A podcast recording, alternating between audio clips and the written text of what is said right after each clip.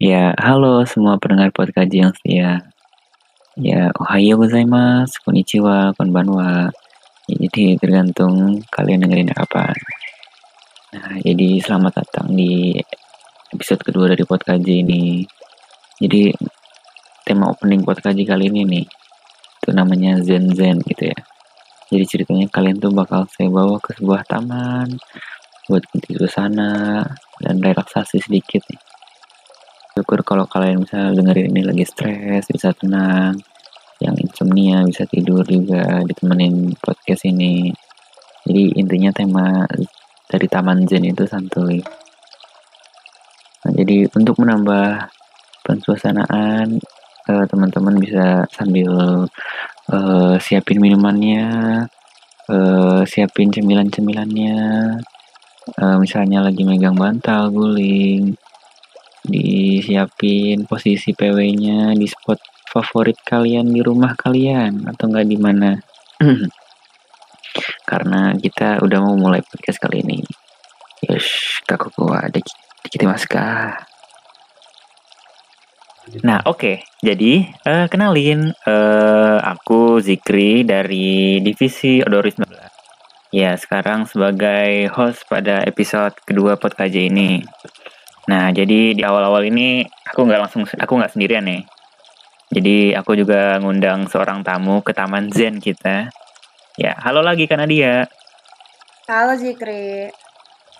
Halo, apa kabar? Alhamdulillah. Ya, ya, jadi sebelumnya terima kasih udah mau hadir jadi narasumber di PKJ lagi. Gimana nih rasanya diundang lagi ke jadi gue di PKJ? Rasa famous-famous gitu ya? Famous? Astagfirullah. Alhamdulillah. Alhamdulillah. Nah, jadi gini nih Kak. Sekarang ini sebenarnya opening podcast episode 2 ini temanya itu Taman Zen. Tahu gak sih?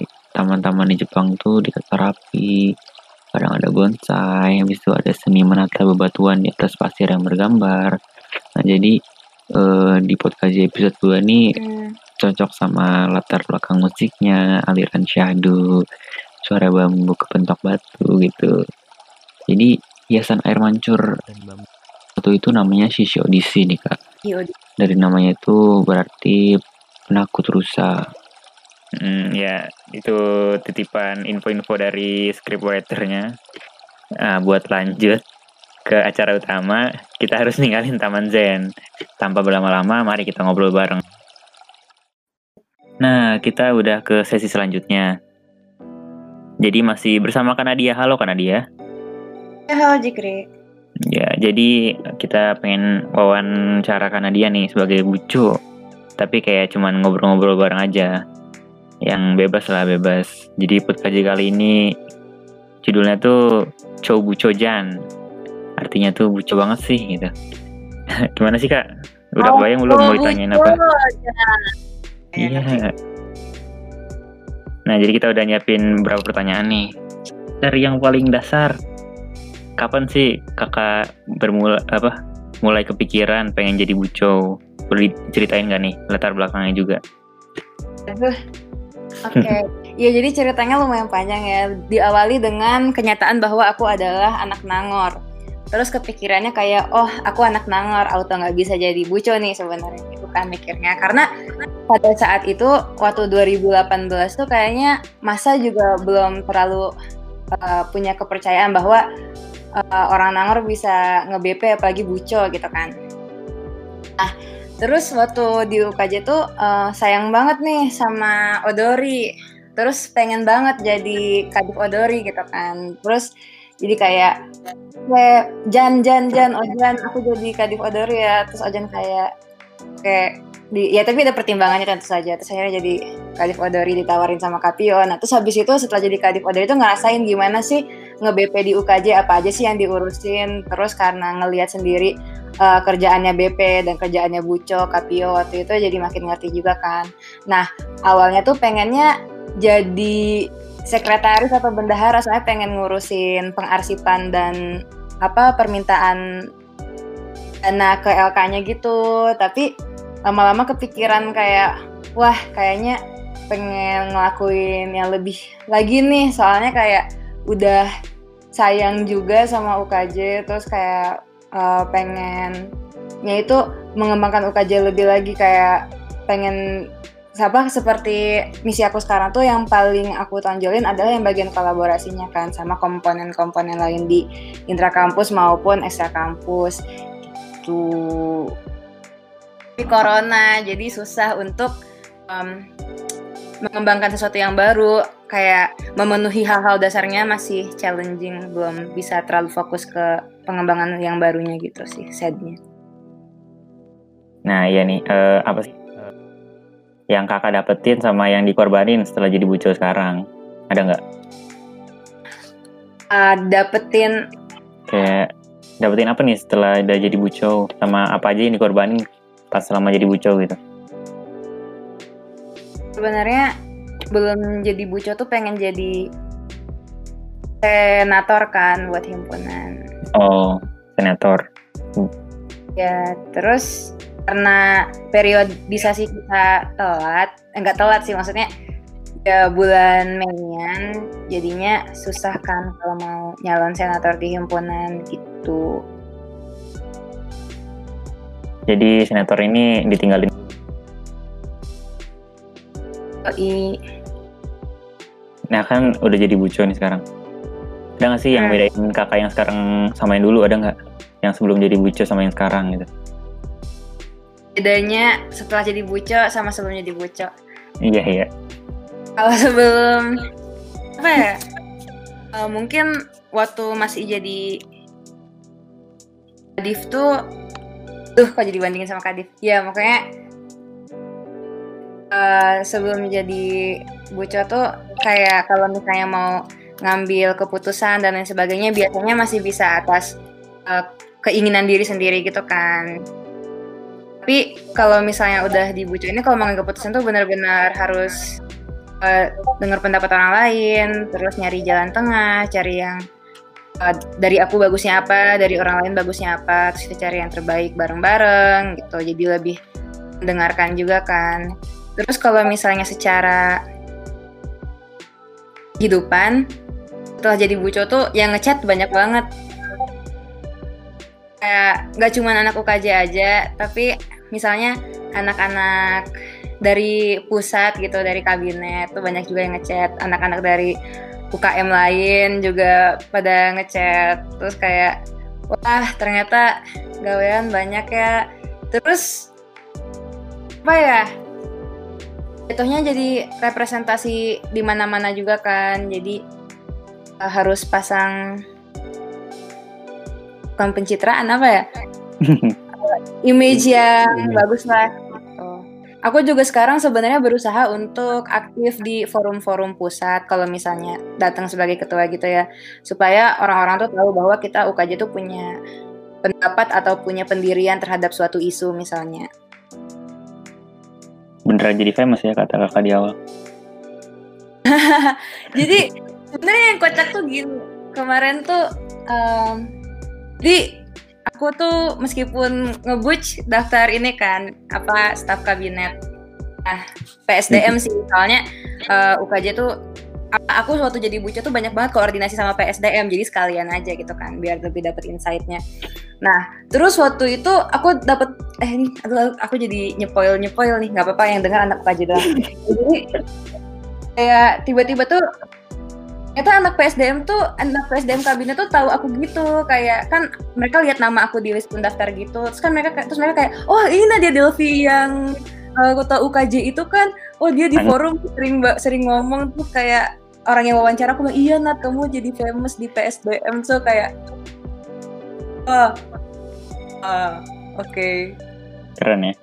Jadi tapi aku juga pengen bikin UKJ famous juga gitu loh dengan cara sering muncul di mana-mana bawa nama UKJ kan kayak oh iya UKJ UKJ terus aku bangga banget UKJ mau perform nanti di acaranya Apres tanggal 13 ya jadi berarti pamor UKJ naik gara-gara kakak juga ya gitu? Uh, I wouldn't say that. Oke, lanjut pertanyaan berikutnya nih karena dia tuh pengen dikenal sebagai orang yang kayak gimana sih Nah terus ada tambahan pertanyaan nih dari pembuat skrip. De definisi orang baik menurut Kak, Kakak Nadia, Wan? Kakak Nadia? Kakak Nadia. Um, jadi kalau pengen dikenal sebagai orang yang seperti apa, aku pengennya dikenal sebagai orang yang amanah dan bisa diandalkan sih.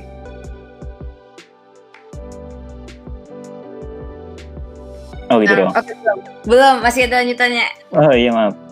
Selain amanah dan bisa diandalkan, pengen juga bisa jadi apa ya? eh, dia apa dianggap supel, friendly gitu. Jadi orang gak bakal segan buat ngobrol sama aku gitu. Karena sebenarnya pada dasarnya aku tuh pengen berteman dengan semua orang. Cuman biasanya kalau udah masalah gawean tiba-tiba langsung pindah apa ya? Personality-nya ganti jadi kayak gawe mode gitu. Jadi suka kadang-kadang suka marah-marah banyaknya. Yang bikin skrip siapa? Intan. Oh. Menurutku orang yang baik adalah orang yang berpikirnya jangka panjang. Jadi Hmm. eh, kadang-kadang kalau misalnya orang lihat keputusan yang diambil saat ini bisa dibilang ah itu keputusannya kayaknya jahat-jahat gitu sih. Tapi kalau dilihat ke depannya ternyata efeknya lebih mending daripada ngambil keputusan yang dianggap baik gitu. Jadi eh mikir jangka panjang gitu ya. Ya. Hmm, keren keren. Dan kalau kata aku balik lagi ke benar itu pasti baik, tapi baik belum tentu benar kan. Jadi eh, kalau misalnya menurut aku orang baik itu orang yang menjunjung kebenaran gitu. Jadi kalau misalnya pun dianggapnya punya hati, tapi dia sebenarnya menjunjung kebenaran untuk kebaikan semua orang, eh, maka itulah yang baik menurut aku. Kayak superhero ya. Eh anti villain gak sih? Eh anti villain, anti hero, eh apa sih? Anti hero. Nah iya lanjut ya. Jadi udah nggak berat-berat banget kok. Kakak tuh dari awal kenapa sih mau masuk UKJ gitu? Apa ada nggak sih perwibuan tertentu yang kakak masih senengin sampai sekarang? Coba tahu ada orang-orang yang masih belum kenal banget sama kakak gitu. Ah, iya, halo Nadia oh, dari 18. Jadi kalau untuk alasan kenapa masuk UKJ sendiri tuh dari STK dari TK tuh aku udah di eh, sogok sogok disodorin anime sama ayah aku. Nah, jadi sejak dikenalin ke anime tuh jadi suka anime kan. Terus eh, waktu SD tuh makanan animenya itu masih kayak Animax atau kayak Naruto yang di global dan lain sebagainya. Terus begitu SMP langsung internet udah maju terus akhirnya nonton anime banyak banget online. Pokoknya peak kewibuan aku di sana datang-datang ke acara anime convention, cosplay-cosplayan. Ya aku sebenarnya pernah cosplay guys. Berapa Wih, kali. Nah, terus waktu SMA kewibuannya mulai berkurang. Dulu aku sempat roleplay di Twitter anime. Nah, jadi makin SMA makin normi. Terus waktu masuk ITB tuh eh, apa ya? Udah makin normi, tapi eh, jiwa kesukaan terhadap Jepangan tuh masih ada kan. Jadi akhirnya memutuskan mau masuk UKJ. Lagian waktu itu tuh aku pertama tahu UKJ tuh waktu jalan-jalan di ITB Juli pertengahan Juli 2018 terus lihat sekre UKJ tuh banyak orangnya. Aku ingat ada Kak Isia ada Kak Iqbal. Aku nggak ingat lagi siapa tapi rame gitu. Kayak baca kok ini rame? Baca nama baca platnya gitu unit kebudayaan Jepang. Terus kayak wah fix sih mau masuk sini gitu. Terus aku tuh waktu mau masuk eh mau siap-siap SBMPTN kan di SSC di SSC tuh aku ketemu Faris Kun terus jadi kita kayak bareng-bareng gitu daftar UKJ untuk sekarang kewibuan aku uh, mendekati nol sih. Jadi apa ya? Kalau aku sendiri uh, waktu kosongnya nggak begitu banyak.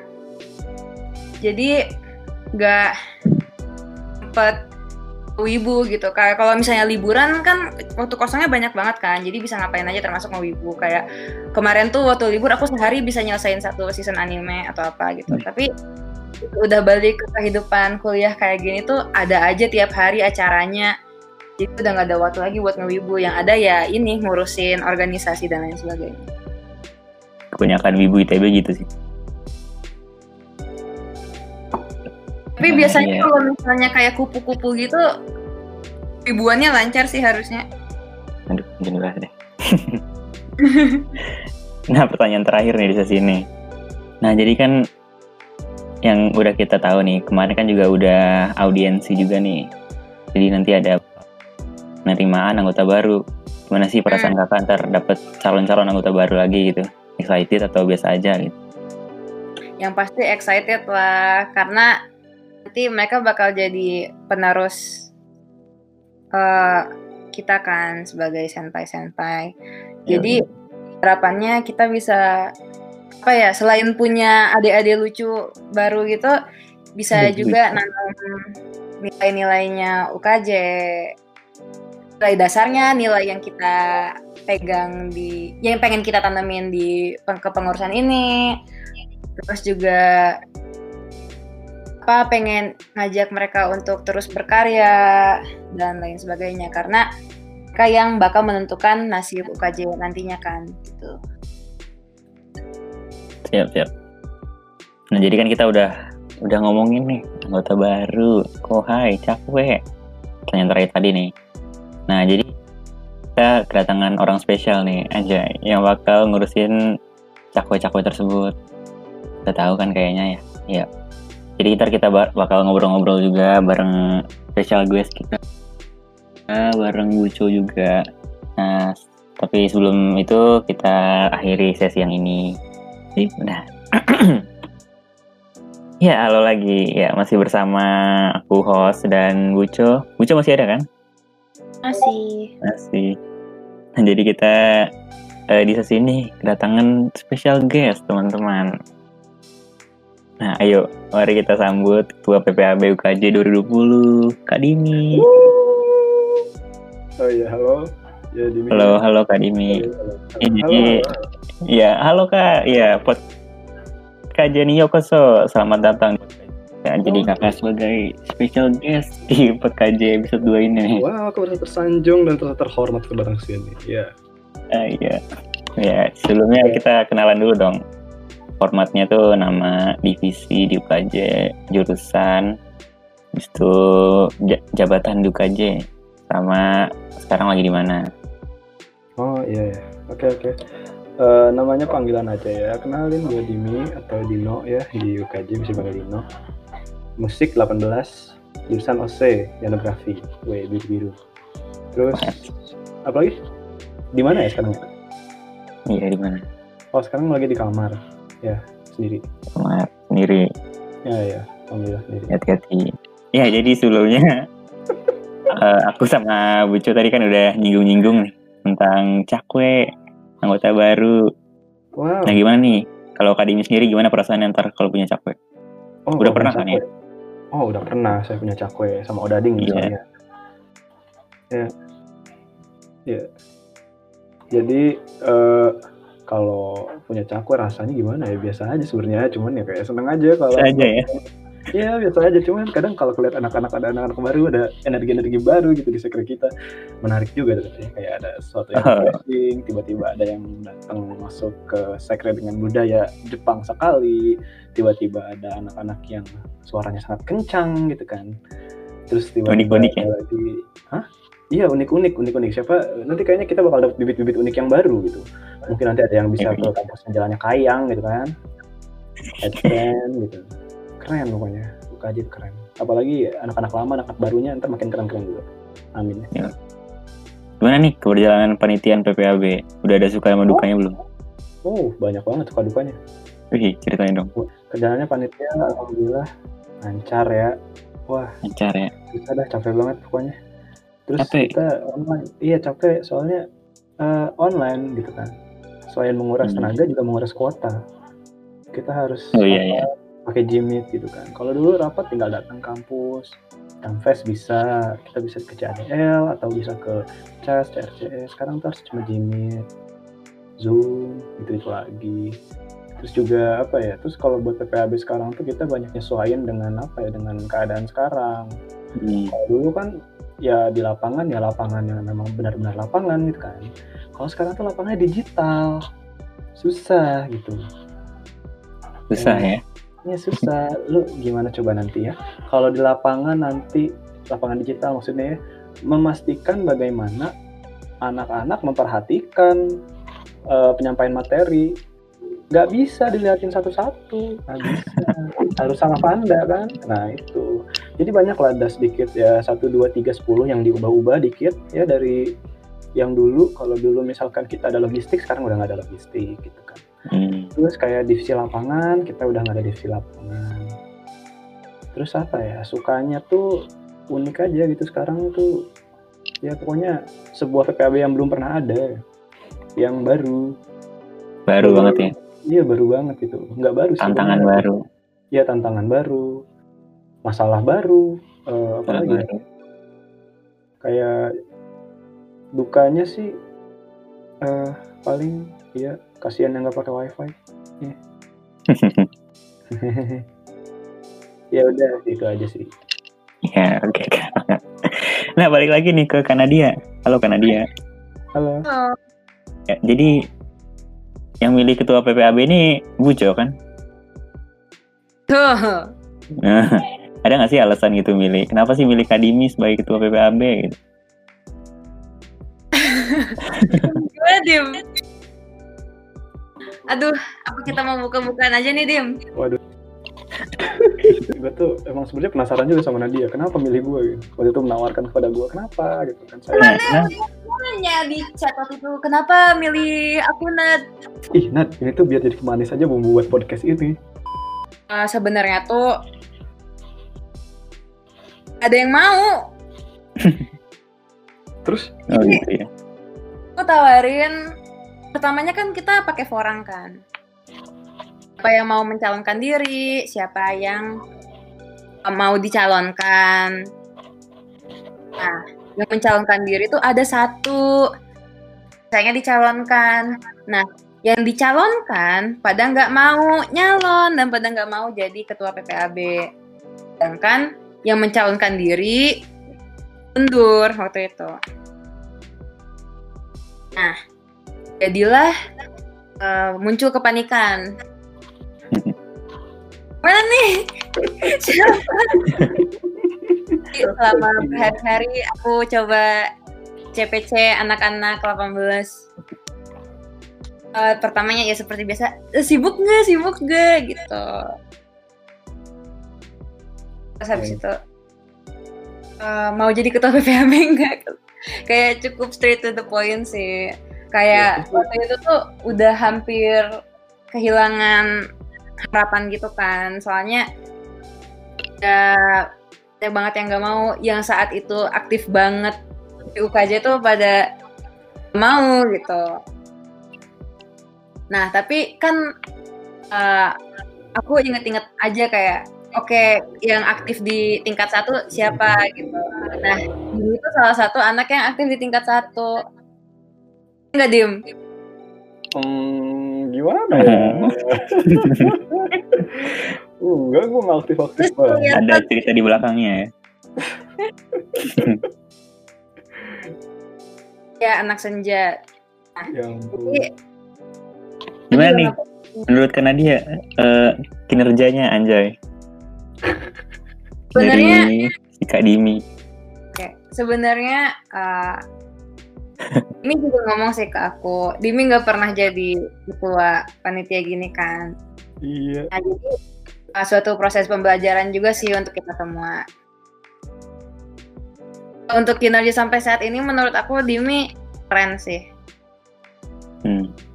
Regardless ini pertama kalinya uh, menjalankannya udah oke kalau kata aku. wow, aku tersanjung. Ah, tidak, hidungku terbang. Ah, Ya, iya. buat Kanadia lagi nih, yang megang UKJ, gimana sih harapan Kanadia? masa UKJ buat keberjalanannya PPAB ini? Sebenarnya yang paling aku harapin adalah keterbukaan masa. Kenapa? Karena uh, ya kita kan sekarang lagi di keadaan yang sangat fluktuatif kan.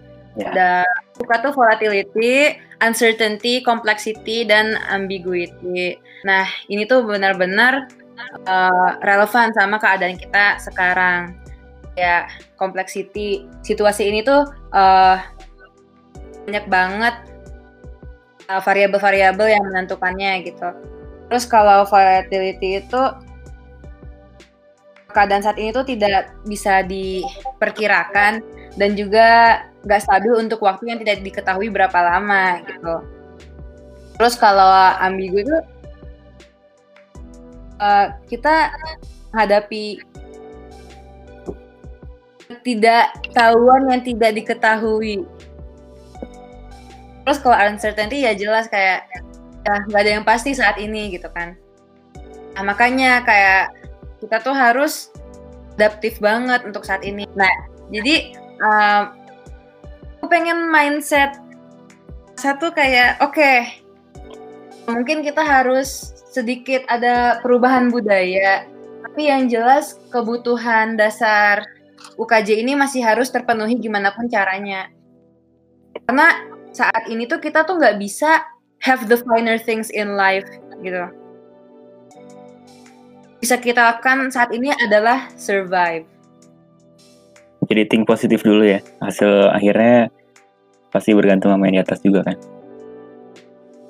Iya, dan aku rasa selama kita menerima dan enjoy apa yang kita punya sekarang, ya akhirnya pasti baik gitu. Nah, buat ketua PPLB nih. Iya, hadir, hadir. Gimana sih harapan buat cakwe-cakwe yang nanti bakal jadi anggota UKJ dengan uh, mengikutinya rangkaian acara PPAB ini gitu? Hmm, oke, okay. pertanyaan yang sulit ya ini. Pertanyaan yang bagus sekali dari Jikri sangat kritis. Yo, Memang iya. suka banget gue sama host yang satu ini, orangnya lucu.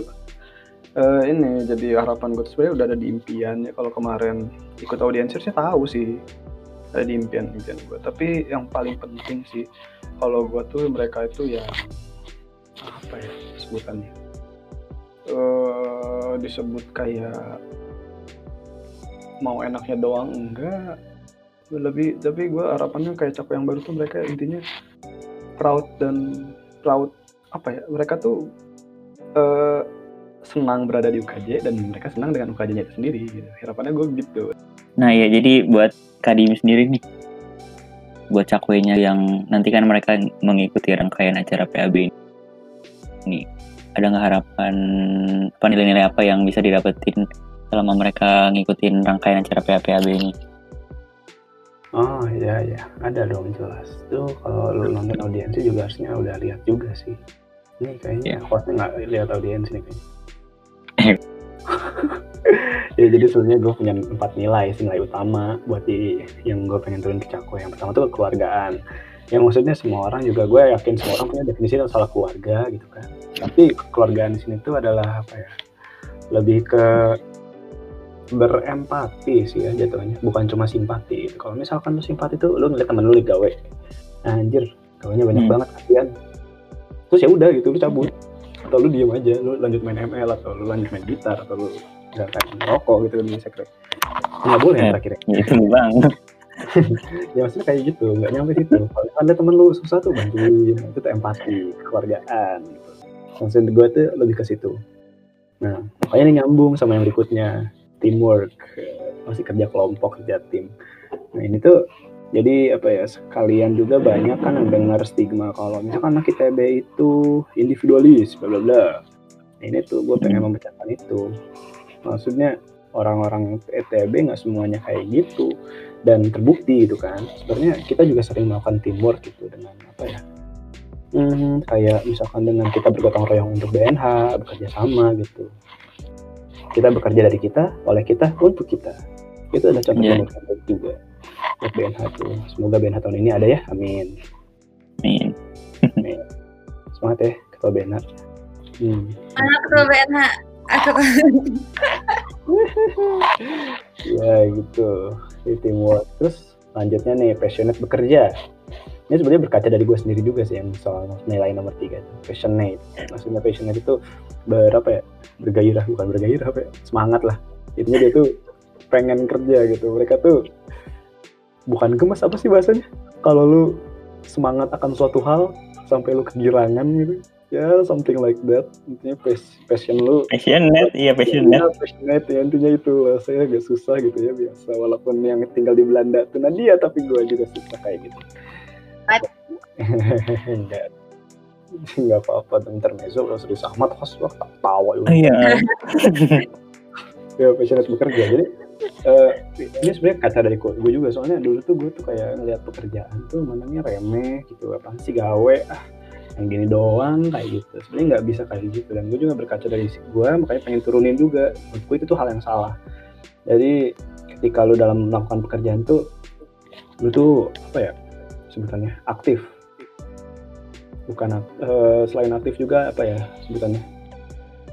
Kayak kalau lu itu lu tuh nggak nggak ribu sendiri juga. Lu tuh aktif lu tuh mencari dan menganggap itu tuh lu selalu menggali apa itu pekerjaan lu. Terus lu kayak main mindfulness on your work. Jadi kerja itu tuh fokus gitu.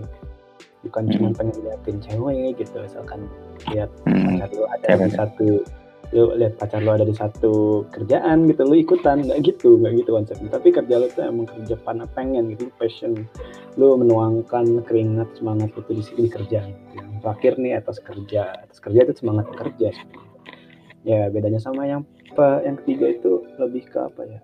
Lebih ke lebih di mana sebenarnya? Gue malas buka.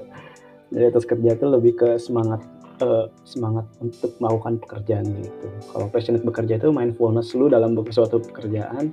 Kalau etos kerjanya tuh uh, semangat untuk terus melanjutkan pekerjaan itu. Soalnya pekerjaan gak ditinggalin gitu. Ya, intinya dari semua dari empat nilai utama ini adalah gue pengennya tuh kayak menjadi lingkungan yang enak gitu.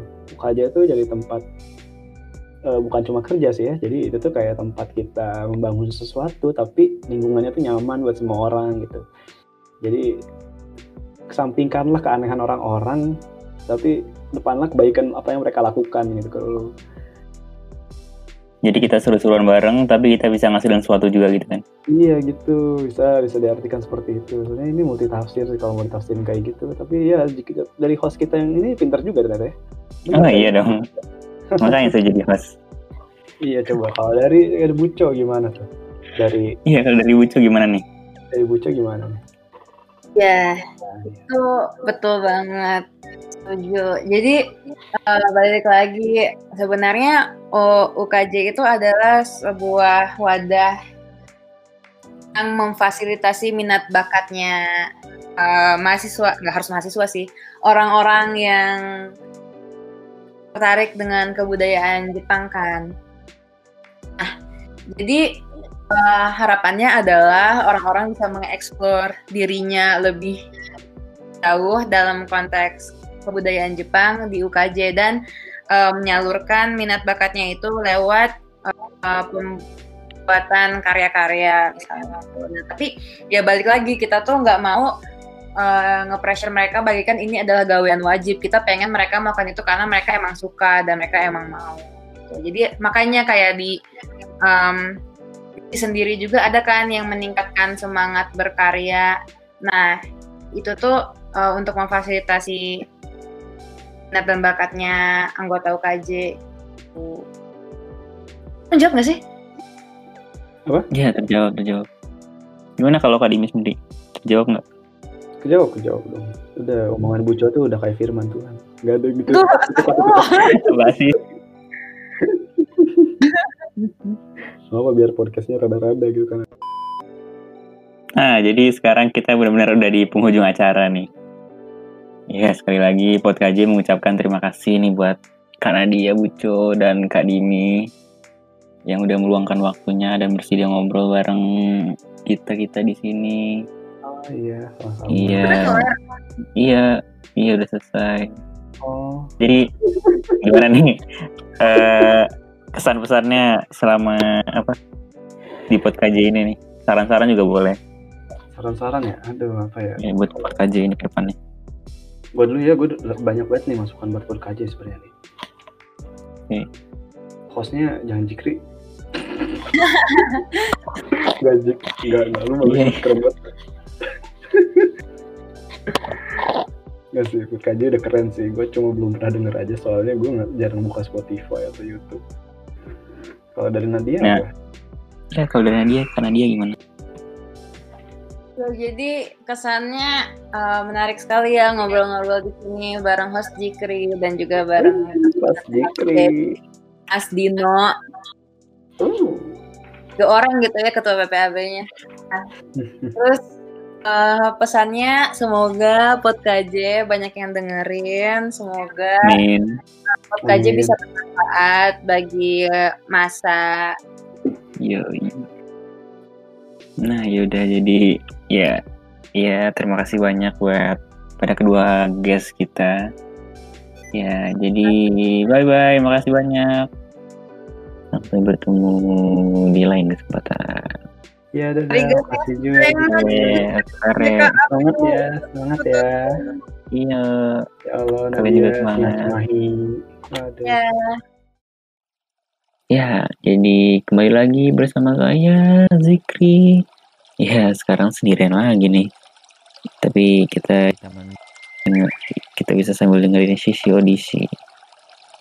Ya, jadi sebelum menutup sesi podcast episode 2 ini, aku mau ngasih tahu sesuatu. Eh, jadi eh, buat masa-masa UKJ yang mau berkontribusi di podcast ini, kita eh, bakal nyediain sesi khusus nih, namanya Futsu Ota. Lucu juga namanya. Jadi Futsu Jangannya dari Futsu no Otayori yang merupakan istilah yang dipakai di radio dan di cast Jepang. Biasanya berupa sesi rutin di mana kalian pendengar itu bisa menyampaikan pesan, saran, pertanyaan, ataupun request mengenai host, guest, dan konten-konten yang akan diberikan di podcast ini. Jadi eh, pod- podcast selanjutnya kita bakal minta otayori otayori dari masa kaji semua. Permisi ya. Nah, jadi sampai segini dulu podcast episode kedua kali ini. Terima kasih yang sudah mendengarkan sampai akhir. Saigo made kita kurete arigatou gozaimasu. Jangan lupa untuk tetap mendengarkan episode-episode podcast selanjutnya. Kita bakal punya bahasan-bahasan dan guest-guest menarik. Pastikan juga buat follow-follow akun sosmed UKJ dan cek publikasi-publikasi terbaru dari Kominfo yang asik banget. Jadi jangan sampai ketinggalan untuk eh, menyampaikan futsal otak kalian nih yang bakal dibahas di podcast di episode selanjutnya. Bye. このキャスはご覧の方々の提供でお送りしました。ベガア、コミンフォ、そして 応援してくれるウカジェの皆さん、